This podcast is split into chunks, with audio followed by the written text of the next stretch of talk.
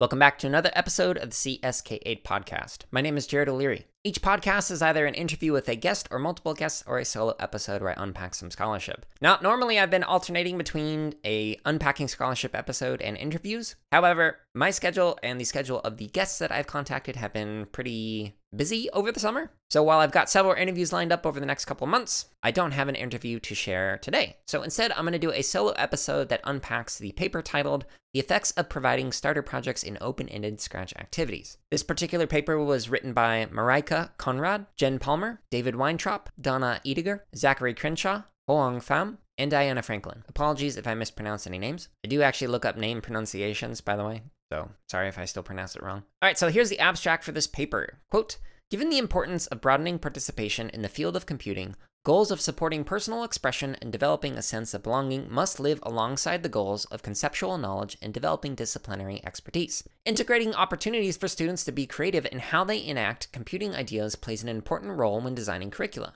We examine how student creativity, as expressed through theme and the use of costumes, backdrops, and narrative in Scratch projects, is affected by using a theme starter project. Starter projects are Scratch projects that include a set of sprites and backdrops aligned to a theme, example baseball, but no code. Using within group and between group comparisons, we establish a baseline of what students do when they are given a starter project and explore how their projects differ in the absence of a starter project. This work contributes to our understanding of the impacts of structured elements within open-ended learning tasks and how we can design computer science learning experiences for students that promote opportunities for self-expression while engaging them in computing. End quote. All right, so if I were to summarize this particular paper into a single sentence, I'd say that it's a study that compares two groups of students to determine the impact of Scratch starter projects on student creativity. All right, so this particular paper is guided by the question, quote, how does the use of theme starter project affect student creativity when authoring a computer program? End quote. From page 38. So if that particular question and this paper sounds interesting to you, I do recommend taking a look at the paper itself. I include a link to it in the show notes, as well as links to the author Google Scholar profiles, so you can check out more publications by the authors. You can find the show notes at jaredoleary.com, which has hundreds, if not thousands, of free resources for CS educators, including a link to bootuppd.org, which is the nonprofit that I work for, where I create 100% free coding curriculum. So check it out if you're interested in learning more about Scratch and Scratch Junior through interest-driven projects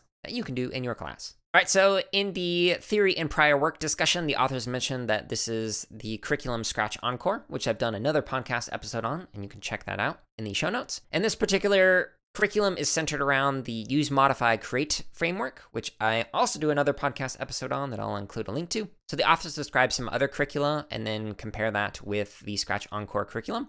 So if you're interested in that comparison, check that out on page 39. And then on page 40, they describe the participants and the context. So there was two groups within this particular study.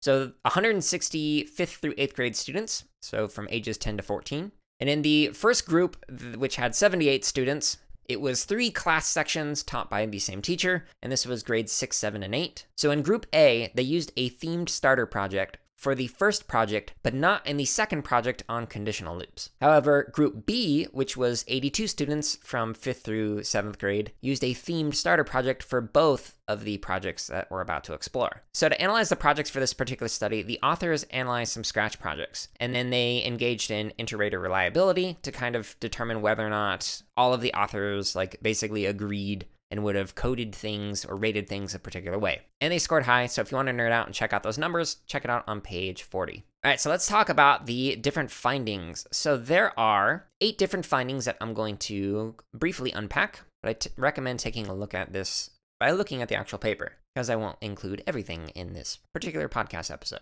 All right, so this is between group comparison for the first project, where both of the groups were using a themed starter project. All right, so finding 1, this is page 40, quote, students in both groups used similar numbers of backdrops and animated a similar number of sprites, but showed and programmed different number of sprites, end quote. So most students tended to use one backdrop. Most of the students had a similar number of animated sprites, so sprites who were moving in some way, either using a loop or continued animation. All right, so finding 2 for the between group results is, quote, projects across groups maintained the dance theme of the starter project, but in both groups, students incorporated additional youth cultural and nonsensical elements, Interestingly, even though both of these groups at this point in this particular project were using the same theme starter project, 18.8% of Group A had some kind of youth culture in their project. That's how the authors are describing it. But in Group B, only 7.23% of the students had some kind of youth culture within their project. So an example might be like a meme. So that's interesting because they were working off of the same theme project as a starter project. Now, finding three. Quote, students in Group A used narrative significantly more than students in Group B, end quote. It's from page 40. So even though they both had the same themed starter project, Group A used nearly twice as many say blocks compared to Group B. And these say blocks are like the things where you can like give directions and make it so like a sprite looks like they're talking, either to the user or to other sprites, or maybe even to themselves. All right, and then the last finding for this between group analysis of the first project, where they were both working on a theme starter project, is, quote, students in both groups found ways to individualize projects within the starter project theme, end quote. Now, interestingly, Group B was nearly twice as likely to add new costumes from the Scratch library than Group A. Now, this is a particular interest because Group A ends up being more creative, according to the authors on the second project, when they didn't have to use the starter theme. Speaking of, so the next set of findings is comparing the two groups on the second project, where Group B is the group that had the themed starter project and Group A did not have to use that. So here's finding 5 from page 41. Quote, student projects created without starter projects differed aesthetically and thematically from those with starter projects, but used CS concepts in similar ways, end quote.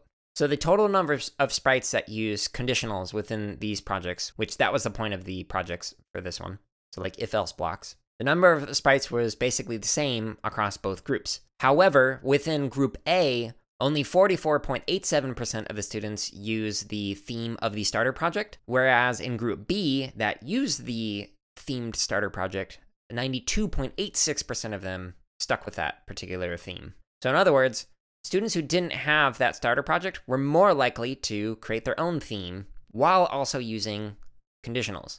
And that group was more than 3 times as likely to reference youth culture in their projects.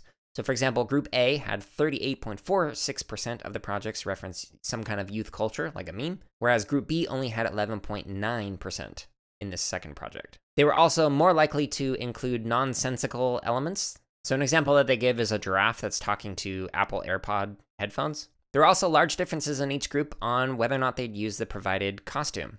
So for example, Group B that had the theme starter project, 81% of them stuck with the original costume, whereas only 12.82% of the Group A students stuck with the costumes in the original project. That's a huge difference. In addition, Group A tended to deviate from the original theme. So an example they give is, quote, a scene depicts a hare and skeleton in a kung fu battle narrated by an apple, end quote. As opposed to Group B, which tended to focus on a train or a bus that's arriving late, which was the original theme in the starter project. So in other words, students who were engaging in projects that had a theme starter project were more likely to have projects that were similar or focus on the starter theme, whereas students who were given an open-ended prompt without a theme starter project incorporated the main CS concept of conditionals into their project at the same rate as their peers. However, there was more diversity in terms of the end result of the projects. Now, finding 6 is that, quote, starting without a theme starter project gave students the flexibility to choose a theme and incorporate youth, culture, and nonsense within their projects, end quote. From page 42, here's another quote from the same page, quote, twice as many projects, 30 as compared to 14 with the starter, reference youth culture when a starter project was not used, end quote. So kids were twice as likely to express themselves in different ways if they did not use a starter project. That's fascinating. Finding 7 is that, quote, students created variation within projects by selecting and uploading specific sprites and backdrops, end quote. It's from page 42, which makes sense. And also from page 42, finding 8 is, quote, students use narrative, which grew more varied when they did not use theme starter projects to express themselves within projects, end quote. All right, so to kind of summarize everything, here's a quote from page 43. Quote, these findings point toward theme starter projects as being unnecessary in supporting students to finish open-ended projects, while potentially beneficial for students who need support getting started and helpful in streamlining the amount of time students take to create their projects. These theme starter projects appear to have limited or no effect on integration of computing concepts in students' work. Conversely, theme starter projects affect student creativity and the rate at which students incorporate uploaded assets and self-generated themes in their projects. Thus, CS educators, researchers, and curriculum developers should carefully consider whether to include theme starter projects based on the potential benefits to and needs of their specific student populations." End quote. So because it did not appear to impact whether or not students actually integrated the CS concepts into their final projects, yeah, we really should consider whether or not this is something that we should include or require of students. But that being said, I want to talk about some lingering questions or thoughts that I have after reading this article. So one of them is, how does either approach impact cognitive load for novice scratchers or coders? So in particular, if you're engaging in a more advanced project, does it help to have a starter theme? Or does it help, going one step further, to have a starter project where it's like partially completed code? While that might help with cognitive load, another question that I have is, how does either approach impact creativity? So in particular, how does this relate to studies on creativity within constraints? So some people, like some of the chip musicians in my dissertation, mentioned that they really like the constraints of creating music through chiptunes, which is basically like creating music through old video game and computer hardware that wasn't necessarily designed to create music with it. So for example, it's like a Game Boy. Some people really like this constraint. So they had this like idea, this theme that they wanted to work with, and they liked the constraints of the hardware and the software that they were using. They didn't want to just be able to use a more modern piece of technology to create music. So just thinking out loud, some people might love this approach of having a starter theme and other people might not like it. I personally probably wouldn't like it, but it depends on the day. So my last question would be, what kind of balance do you strive for with your projects? So as an example, as the curriculum developer for BootUp, I have created a range of projects that have project-based learning that is along a spectrum from like fixed projects to more flexible projects to more open-ended projects. So an example of a fixed project might be create a game with two sprites, keeps score. One sprite is a player sprite, the other sprite is an enemy sprite, the other sprite is an enemy sprite, and it uses conditionals. The project uses conditionals, and it's using a theme of, I don't know, Space Invaders. A more flexible project might be, all right, use conditionals and variables in some kind of a project that you create. And then an open-ended project might just be, what kind of project can you create that's interesting to you? So the resources that I create for BootUp have a range along that particular spectrum. We also have the opportunity to look at and remix an example project or a remix project. Some of those have completed code, some of them have partially completed code, and then some of them just have some themes to work off of without any code in them. Now, having used this approach in my classes and seen it used in classes across the nation, I can say that each one of these approaches is valuable in their own different ways, and some kids love one approach more than another approach on any given day. So while I really think these findings from this particular study are very interesting and worth considering, it's not something that can be generalized across all classes. We can't say, all right, we need to just get rid of starter theme projects or partially complete code, etc. We need to do more follow-up studies, which I hope they do. But those are some of my lingering thoughts and questions related to this particular publication, which again, you can check out by visiting the show notes at jaredoleary.com. One request that I've got is, if you are interested in being a guest on the show to talk about CS practice or research or anything that's of interest to K-12 and higher ed CS educators, please click the contact me button on my website and let me know. Thank you so much for listening. I hope you enjoyed this particular episode, and I hope you all stay safe and have a wonderful week.